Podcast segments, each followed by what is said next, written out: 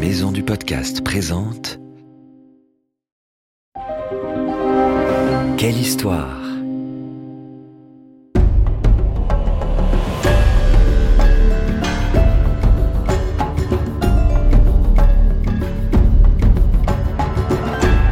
Entre dans la légende. Ulysse, Athéna, Thor, Anubis, le roi Arthur et bien d'autres. Quelle histoire te fait découvrir les mythes et légendes du monde entier comme tu ne les as jamais entendus?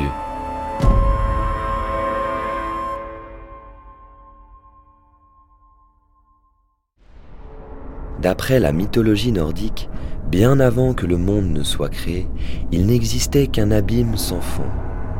C'est dans ce gouffre glacé qu'apparaît Buri, le tout premier dieu. Quelques années plus tard, après avoir fondé une famille, le voilà grand-père de trois garçons, Vili, Vé et Odin. Un enfant courageux et volontaire qui deviendra le chef des divinités. Pas facile de grandir au milieu des glaciers. Les trois frères en savent quelque chose. En plus, ils doivent subir la méchanceté du géant Ymir, la première créature à être née dans le gouffre.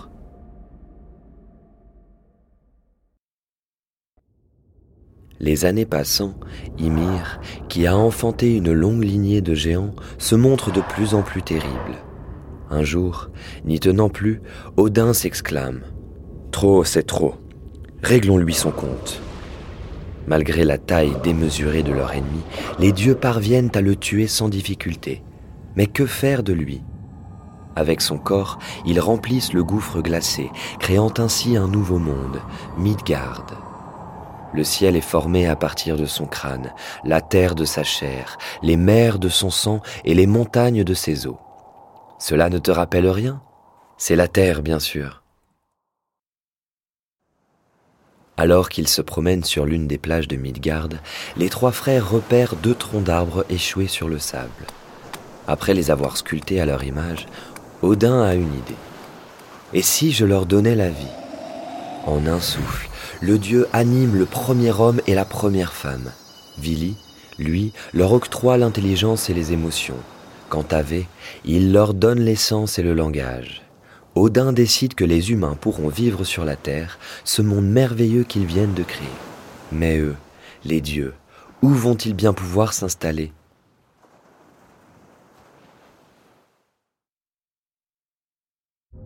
Odin veut s'assurer que les siens pourront vivre confortablement.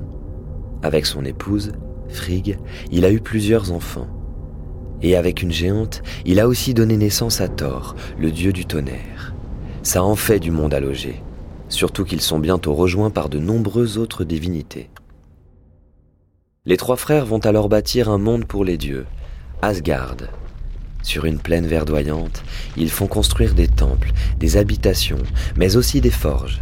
L'élément le plus impressionnant est sans doute le Bifrost, un immense pont arc-en-ciel qui permet de rejoindre Midgard.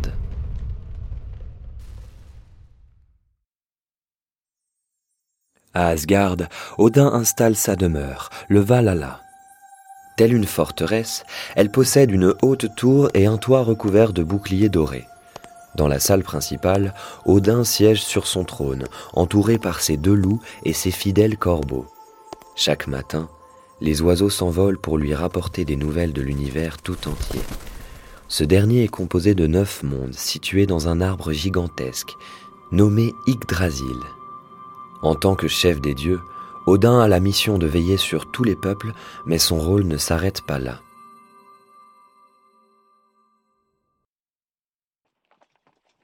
Odin est avant tout le dieu de la guerre, celui qui porte chance et donne du courage aux soldats lors des batailles. Il dirige aussi les Valkyries, des guerrières à cheval qui se mêlent aux combattants et ramènent à Asgard les âmes de ceux qui ont péri. Accueillis au Valhalla par Odin, ces derniers passent ensuite leur temps à festoyer et à se battre. Malgré son goût pour le combat, Odin est aussi extrêmement curieux et souhaite percer les secrets de l'univers. Mais sa quête perpétuelle de connaissances et de sagesse va lui coûter cher.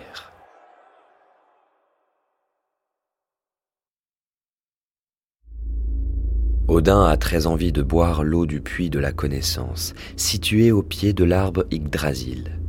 Le géant Mimir, qui garde la source, lui propose un marché. Je te donnerai l'accès au puits si tu me donnes ton œil en échange. » Odin accepte, et grâce à ce sacrifice, il acquiert de nombreux savoirs, comme celui de voir le futur. Et ce qu'il découvre est terrible. Il apprend qu'un affrontement entre les dieux et les géants aura bientôt lieu et marquera la fin du monde tel qu'il existe, le Ragnarok. Odin va donc entraîner les guerriers du Valhalla pour composer son armée. Qu'est-ce qui va bien pouvoir déclencher ce terrible événement ? C'est Loki, le dieu du feu et de la discorde, qui est au cœur du conflit. Au début, il est plutôt sympathique et gentil, mais il devient peu à peu un être malfaisant. Il fait souvent de mauvaises blagues et cause beaucoup de soucis. Même s'il est toléré à Asgard, on se méfie de lui car Odin a prédit que les enfants de Loki seront parmi les plus redoutables adversaires des dieux lors du Ragnarok. Il faut les mettre hors d'état de nuire tant qu'ils sont encore petits, gronde Odin. Loki a trois enfants monstrueux, le serpent Jormungand, le loup Fenrir et la déesse Hel. Cette dernière a une allure bien étrange car la moitié de son corps est d'une grande beauté tandis que l'autre est faite de chair décomposée. Pour empêcher la prophétie de se réaliser, les dieux attachent Fenrir avec un fil de soie indestructible. Puis Odin jette Jormungand dans la mer. Enfin, elle est envoyée dans le monde des morts où elle devient la reine des enfers. Mais c'est peine perdue, le Ragnarok est inévitable. Et un événement va vite mettre le feu aux poudres.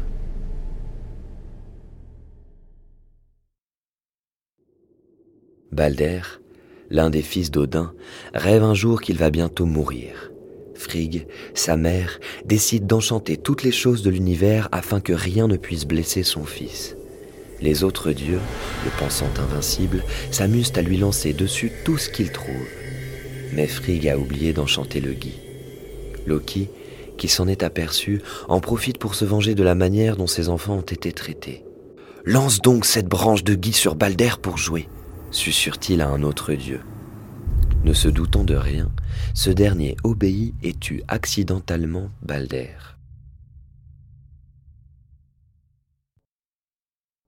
Les dieux tentent de convaincre Hel de libérer Balder du monde des morts. « Je le ferai seulement si tout le monde pleure sa disparition, » dit-elle. Mais Loki ne verse aucune larme. Pour cette trahison, il est banni d'Asgard. Le meurtre de Balder a de graves conséquences. L'innocence et la joie disparaissent des neuf mondes.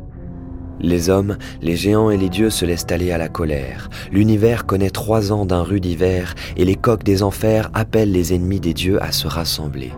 Odin le sait, ce sont les présages de l'approche du Ragnarok.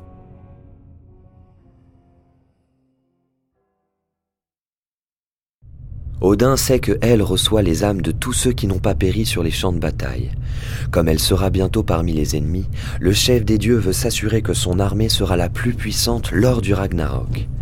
Alors, il provoque des conflits entre les hommes afin de récupérer les âmes des héros tombés au combat. On l'accuse même de priver les guerriers de chance pour qu'ils soient plus nombreux à mourir et rejoindre ses rangs.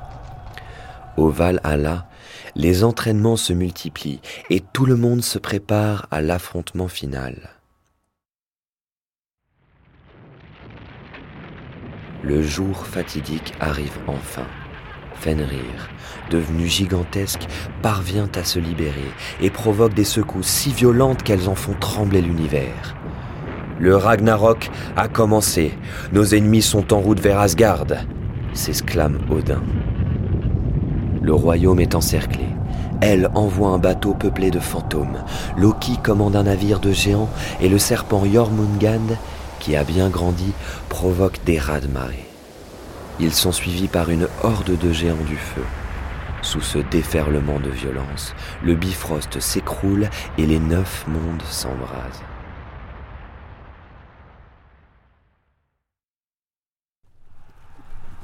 Mais les habitants d'Asgard ne vont pas se laisser faire.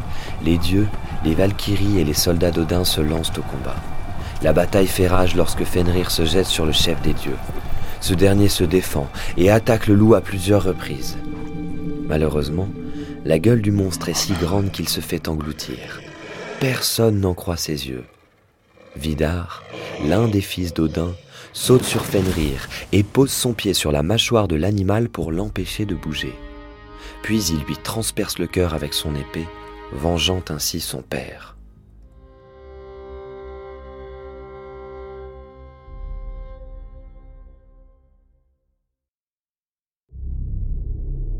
La bataille a été dévastatrice. Les grands dieux, comme Odin ou Thor, sont morts et l'univers est mal en point. Mais rien n'est terminé. Bientôt, l'espoir renaît. La terre émerge des flots, les montagnes s'élèvent à nouveau et les plantes repoussent. Deux humains qui s'étaient cachés à l'intérieur de l'arbre Yggdrasil repeuplent la terre. Balder est libéré du royaume des morts et retourne à Asgard, accompagné d'une nouvelle génération de dieux. On dit parfois que le chaos peut laisser place à un monde encore plus beau, et c'est ce qui s'est passé avec le Ragnarok. On espère que cette histoire t'a plu et qu'elle t'a donné envie d'en découvrir plein d'autres. C'était Mythes et légendes, une série audio adaptée de la collection de livres des éditions Quelle histoire.